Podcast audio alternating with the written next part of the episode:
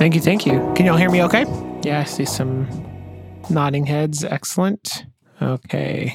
We have three technical quality tests. So, second, can you see my screen? Yeah, okay. Cool. I'm just going to make it to where I can see everyone's face. That helps me out. Would much rather be in person. Okay. Uh, and then if you could take out your phone, which is not a typical thing we ask you to do in a presentation like this, or open up a browser and go to meet.ps slash team dash player. And you should see a, a box at the front asking you to put your name in. And then you should get sort of an entry survey question pop up. Good. Okay. I see some people working on that. Just real quick while you're filling out that, uh, these are my coworkers. My daughter, Amelia, is seven. She's on the left. My son, Noah, is four. He's on the right. There's probably a 76.4% chance that one or both of them will interrupt us during this presentation. So uh, you have been warned. And today we're going to talk about becoming the ideal team player. It's one of my favorite topics, uh, and I hope y'all really like it. So let's jump right in with our opening question. Let's see if this comes up. Well, that's annoying. I always have technical difficulties somewhere. There we go. Okay, one sentence to describe your dolphin school experience. This is the favorite part of my week so far. I've really been looking forward to giving this presentation. I really liked Dolphin School when I went through. There were people in my cohort that I still keep in touch with today. So it was a really great opportunity to meet the people that you're going to work with for the foreseeable future. So that's pretty cool. Let's see. Guided tour of everything you need to succeed at Beta. That's right. Intense and quick introduction to a great company. Consuming a lot of information. Extremely informative and welcoming. Overwhelming, but exciting and informative. Yeah. A dive into the deep blue. Excellent. So the, the Kool Aid drinking sessions have been going well, I take it. Yeah, I see some head nods there. Great. Okay, very informative. Wonderful time meeting everyone. Lifted a lot of anxiety and made me excited for the future. Oh, that's good. That's good. Interactive, informative experience of our culture. Guided tour of everything you need. Yes. Awesome. Great. Well, it sounds like the Dolphin School crew did a great job with y'all this week. That's excellent. And then if you have questions throughout, you can unmute at the end or uh, you can type them into the QA box and I'll answer them at the end of the presentation. So let's get started. Uh, quick emoji reaction. How many people have been on just a really exceptional team? You can give me a thumbs up if you have, confused if you haven't. Okay. Kind of sear that into your mind, like that feeling that you had when you were on such a great team. A couple people haven't. That's okay. You'll have plenty of opportunity working here. Uh, we do hire really great people. Um, so then now give me another emoji reaction. How many people have been on like just a really terrible team? Thumbs up if you have, confused if you haven't. Yeah, lots of people on a terrible team. Okay. yeah, I've been there as well. That what what a contrast as you're thinking about those two teams, right? How many people, uh, last question, were the sole cause of the dysfunction on their terrible team? Anybody? I'll give a thumbs up on that. I've that's been me before. Okay. Some honest people. Great. So, I really wanted to talk to y'all about this today because, as you know from uh, your onboarding experience, we really take small teams seriously. We think that's the way to unlock a lot of growth and potential for us uh, as Fins, as individuals, and also for our clients. But when you get down to it, exceptional teams, they change the world, right? The idea of accomplishing meaningful outcomes today, it requires the collaborated and coordinated involvement of others. It just does. One of my favorite examples is Apollo 11, sending humans to the moon with slide rules and pocket protectors. Like, that's pretty cool. They'll always go down in history as, as one of the most exceptional teams, right? Um, you can probably think of a lot of sports examples as well. On the other side, you know, dysfunctional teams, they don't change the world. Have y'all heard of the Fyre Festival? Actually, I didn't hear about it until the second documentary came out, so I was way late to the game. But uh, yeah, there's a thumbs up. Yeah. Uh, history is filled with examples of teams that failed just despite their overwhelming resources and talent. I mean, think about the Fyre Festival. Great funding, charismatic leader. They had an island, right? Celebrity endorsements. I mean, they had everything, all the influencers they could ever want. And they failed so publicly and so spectacularly. And it wasn't because of a lack of funding or resources or intelligence. It was because they were dysfunctional and they had a leader who was basically a criminal and that ran everything into the ground. And so, again, as we're thinking about these contrasting ideas, and we have a lot of people today joining us for their very first job. Yes, first job out of college. Excellent. And you're entering the workforce in a time and place where it's not so easy to collaborate and it's not so easy to be part of a team And that'll change and that'll get better. But, you know, our, our careers are not that long. You only get a few shots at being on really great teams. And so why waste our time focusing on dealing with being on terrible teams? Like life's too short for that. And so uh, for me personally, I'd much rather be on an exceptional team that changes the world than a dysfunctional team that doesn't. So that's why we're here talking today. Goodness gracious, this thing's going to fight me all day, isn't it? Sorry. One more question. Want to keep y'all awake and interacting uh, on the last day of Dolphin School here. So, which area has the largest impact on your team's results? What do you think before we jump in? Is it our skills? Is it our relationships? Is it our shared purpose? Focus on the team? Ownership? Communication? What do y'all think? Got it. Thank you. Have some serious user error today. Okay, here we go.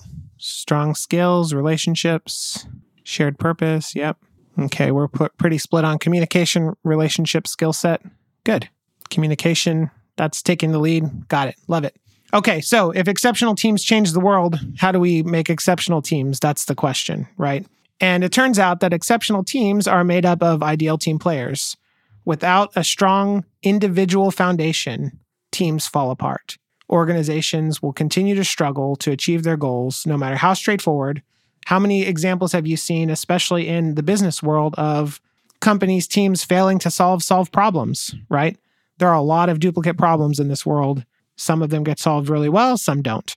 And so the idea here is the individual is the core atomic unit of a team. And that's what really matters as it relates to creating exceptional teams. And so if you have a bunch of individual ideal team players, you'll have some great exceptional teams. If exceptional teams change the world and exceptional teams are made up of ideal team players, then how do we become ideal team players? That's the core of this discussion. And it turns out that that has already been answered for us in a great book called The Ideal Team Player by Patrick Lencioni. And he says the ideal team player is humble, hungry, and people smart. And so humble is putting the team before yourself. Hungry is always in search of more, and smart uh, is really playing well with others. People smart. Thank goodness it doesn't mean actual intelligence, or I'd be in trouble. So let's break these down uh, individually. I think they they deserve a little bit of time and attention from us here. Uh, so, humble team player, what does that mean? A continuous emphasis on making the team successful, sometimes at the expense of your own personal preferences. That's a tough one. Tough one for me. What does it look like?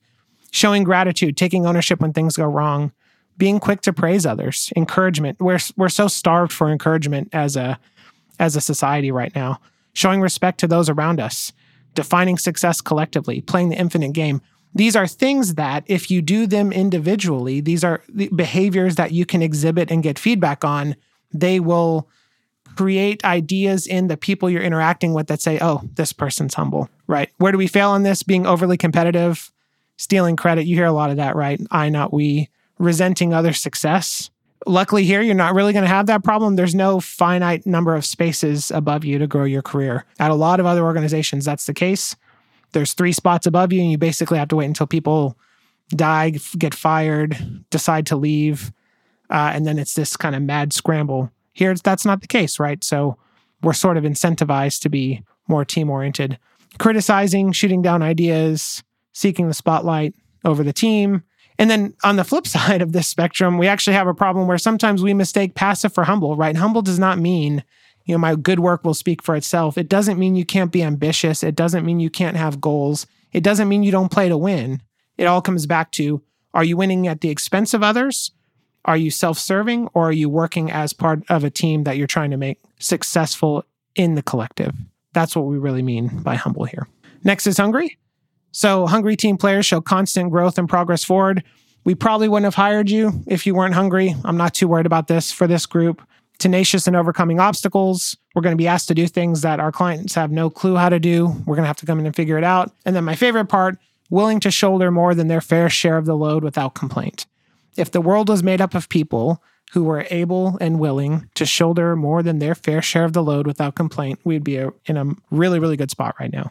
So, what does that look like? People are constantly learning, doing more than expected. People who are passionate about their work, pushing their limits, self motivated to make progress, and needing minimal direction. And then failing here, we've all seen it avoiding making commitments, maintaining the status quo, unfocused attention, lacking individual commitment, and output is just constantly lagging. We've all worked with people like that in the past, I know. Uh, and then the people smart team player, right? Able to get along with other humans, showing self awareness in interactions. That's such a big one. Engaging in healthy conflict and behaving effectively in a wide range of scenarios. So, adequate social skills for the job. As you grow your career, you're going to need to get better and better with people. We have some tools for that later. Being able to build trust with others, have good listening skills, adapting to others' preferences, so huge, right? If, if you just rigidly stick to your communication preferences, uh, you, you roughly make up about 25% of the world's sort of preference. And so you're going to alienate about 75% of others if you, if you can't adapt. That's tough. Uh, giving empathy. Uh, and, and empathy is such an interesting word. It doesn't mean sympathy. It doesn't mean you agree, but it means you're able to sort of articulate the position of those around you and understand it. And that that's a huge thing. And giving benefit of the doubt. I've maybe I've met two people in my life who were intentionally malicious and trying to like row against the team. Most of the time people are just doing the best they can and their incentives are different, their opinions are different. Their intentions are to sort of make progress and move things forward. So assuming positive intent. Where do we fail? We see this a lot. I am who I am. I'm just late. I'm just abrasive. I'm just kind of a jerk, but I'm an equal jerk to everybody. So that makes it okay. That's not the case, right? Inability to adapt styles or unwillingness, overly combative, aggressive, not apologizing. We're all going to make mistakes here. Working on teams is hard. The kinds of work we do is hard. Uh, being negative consistently or interrupting others frequently. And it turns out that you actually have to be really good at all three of these dimensions to be an ideal team player. If you lag in any one of them, dysfunction starts to creep in. And we all know the magic formula dysfunction multiplied by time is an exponential sort of curve. So we will hit our next poll. Growth in which of these three areas would create the most positive impact on your team? Some people smarts and some humility yeah, not a lot of hunger. I, think that's just such a default for us, which is great. You're not gonna you're not gonna work with many lazy fins. Okay, great. Thank you. This is a really good participation uh, group, so thank you all for that. It makes it much easier for me. Okay, so the great thing is anyone can be an ideal team player uh, with the right mindset, skill set, and tool set. These are things that can be learned. You can, and if it can be learned, you can measure it, you can get feedback around it, you can practice it. This is all stuff I wish I knew when I was in your shoes. Uh, and so th- this will really, I think, create a, a nice uptick in, in your career trajectory uh, if you take it seriously. So if we think about the idea of mindset, skill set, tool set, right? How what filter do we use to view the world? We've been talking about the mindset of an ideal team player up until now. Next is skills and tools, right? How do we wield the tools that we have, how effective are we at that, and then what are the actual tools that we use. The example, I mean, I play golf. I'm terrible at it. Uh, I have the exact same putter Tiger Woods has. It's very important to me uh, to have that putter, and I'm terrible at putting. And my mindset's not the same when I walk up. I can't wield it the same way he can. Obviously, uh, even though I have the same tools in the wrong hands, they're they're not very useful. So the skill set and tool set really, uh, I think, pair nicely here.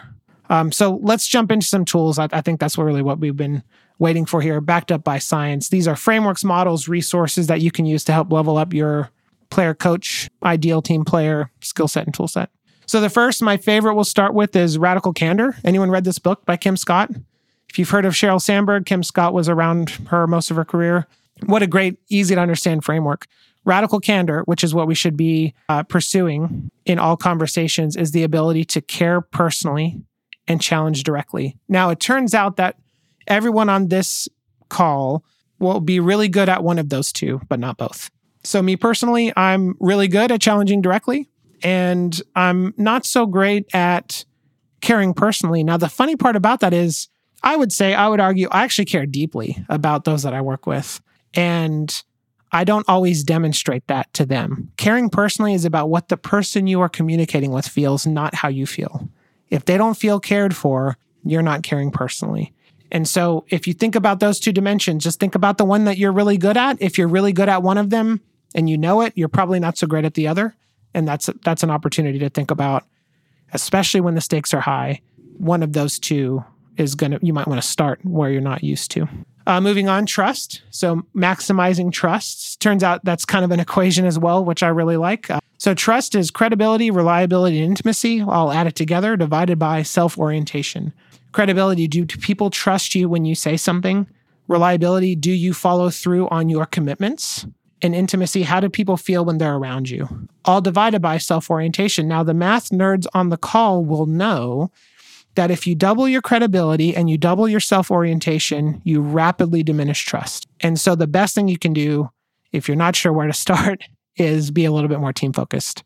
And self orientation will actually really kill over time, really erode trust in in a big way. Moving forward, uh, participate. So, hey, look, you're smart, you have great ideas. We wouldn't have hired you if you didn't.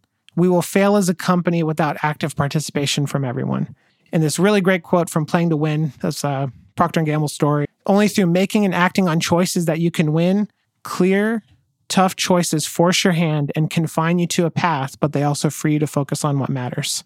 And so don't be afraid to jump in, participate, and have your voice heard. The next one is kind of a news slide. So, you know, we're in we're in this red zone uh, in in in our current sort of macro COVID crisis. The red zone in, in football is the 20 yard line. If you have the ball, you're in your opponent's 20 yard line. It's where all the scoring plays happen. You can really boil down a team's win or loss based on how they perform in the red zone. And we're kind of at this like middle point. We've, we're past peak crisis. We're towards the recovery. Everyone's being optimistic. There's a lot of stuff we have to get right between now and when things are back to quote unquote normal. And if you're not careful, you can just dump right back down into a crisis that looks the same, might be a little bit different. And whether you know it or not, whether we've told you or not, you know, part of it is in a bit of a sub crisis inflection point. You know, we're we're being tossed around in these really massive waves around us. We just had this major health crisis, but the market's really hot right now. Consulting services was impacted, I think, third highest impact in or negative impact during the pandemic as far as revenue goes. You're coming into an environment where you're already in the red zone, right? We just popped you right off the bench on in, into the game. And the actions that you take today, tomorrow, next month are going to have an outsized impact. The ripple effects you create in your career right now, positive or negative, will have more impact than maybe they will a couple years from now when we're back into that normal phase. So keep that in mind. And you're joining teams where people have been going through this for over a year. There's a little bit of burnout going on. This is a really good opportunity for you to come in and demonstrate some of these ideal team player qualities right off of the bat and really provide some some uplift for your team. So there's something to think about. Extreme ownership. So one of my favorite authors, Jocko Willink, he says implementing extreme ownership requires checking your ego, operating with a high degree of humility, admitting mistakes, taking ownership, and developing a plan to overcome challenges. Those are integral to any successful team. Imagine what our world would be like is anytime there was a negative outcome, if everyone on the team said, Hey, that was my fault, right? Everything is your fault. Here's what I'm, here's what I could have done in perfect hindsight to prevent this from happening. Here's what I will do in the future to keep this from happening again, right? And there are things in our lives we can't control.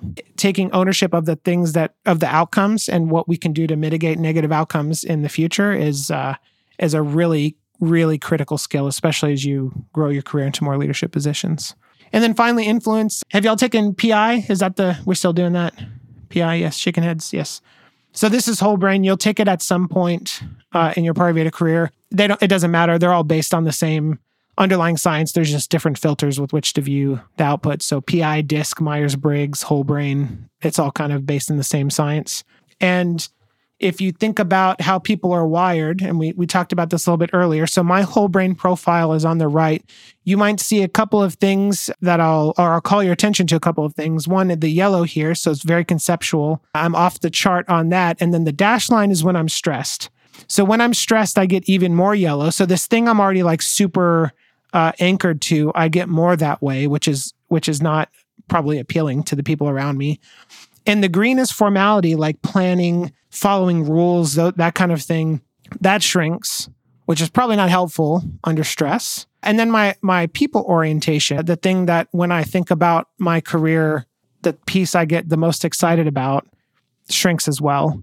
And so I'm just not that pleasant to be around under stress. And if I don't know that I get less people oriented when I'm stressed, that's not a good thing for me. And when I when the people around me don't know that, that can be bad too. And so this gives us a common vocabulary to talk about how we're wired, to understand how things happen under stress. They're not perfect. It's just a metaphor. It's a, it's an, an analogy for how a way to create a an analogy for the complex the complexities of your of your brain, right? but the common vocabulary and it's like directionally uh, correct enough to be useful. So I'd encourage you to spend some time with your PI and really thinking through maybe just how the people on your team are wired and and what you can do to uh, to help with that. You know, two two quick stories. One, uh, so my one of my favorite people here, his name's Kyle. We're on uh, at our client together. He is super blue green, and I'm super yellow red. So he's very analytical, very sequential. I like pictures and PowerPoint, and he likes Excel. I will go into SharePoint and I'll see Excel files he's updating, and I'll open them up and I'll see if there's anything that uh, I can fill in. And if there is, I'll do it. And I hate Excel. I don't want to do that. I do that for Kyle, like those kind of things, because he cares about that kind of stuff. It really matters how other people are wired and how you adapt your style to them. And then this such a great piece of advice I got uh, maybe a little too late in my career. I've been in situations where uh, our a relationship and interaction went sideways, and it wasn't my fault. Right? It's never my fault, but you know, this time it wasn't. Just take take my word for it. And the the person I got some advice from said, "Hey, you should go fix that because you have the interpersonal tools to do so and the other person doesn't." Right? If you're an ideal team player, you can fix problems. You have the tools to do it. You'll probably, you know, have thought about this more than most people, right? If you're practicing this, if you're honing this over time, you have the specialized tools for the job. You should fix it because you can. All right, going into our last question. Should be live now. What's one thing I will change over the next 30 days to become a more ideal team player? All right, let's see here. Got some coming through. Work on the humble player mentality, focus on adaptability, try to match other teammates' working styles, work on my interpersonal skills, focus on learning the other styles of my teammates. Yeah, awesome. Listen, yeah, perfect. Like one probably like a one word distillation of this whole presentation. Be more intentional in conversation and communicate as often as I can. It's difficult beginning virtually, but is not impossible. Yeah, that's good. That's really good. Okay, great. Uh, and then if, if you've ever seen one of my presentations, you know it's not complete without a, a list of resources of people who can tell you this stuff better than I can. Uh, so where do I go from here? Mindset, toolset. Here's just a few books. They've been really impactful in my career. Uh, the Ideal Team Player, we talked about that. Patrick Lencioni is a wonderful author. He writes business fables. So this is like fiction. It's a fictional story that has uh, is based on real life events that helps through narrative and through some drama get to a point, which is pretty cool. Extreme ownership, Jocko Willink talked about him earlier. Five Dysfunctions of a Team, another great leadership fable by Patrick Lencioni. Personal Styles and Effective Performance this is probably the driest book on the list, but it really goes into behavior profiles and how people are wired and, and stuff like that. So you can get really deep into it if that's your the manager tools or the effective manager by Mark Horstman from Manager Tools. Probably the single biggest, most impactful resource that I had in my career as I went through the M ranks around the mechanics of of leading others and very got, gets very specific, very tactical guidance. It's great. Uh, so I definitely recommend this one. And then classic, how to win friends and influence people. That's a great sort of easy place to start. Uh, so there's a few examples. You'll get the deck, so you don't have to write this stuff down. Um, so yeah, go and build an exceptional team and change the world. Thanks for your time today, and I will take some questions. Thanks for having me. Have a good one.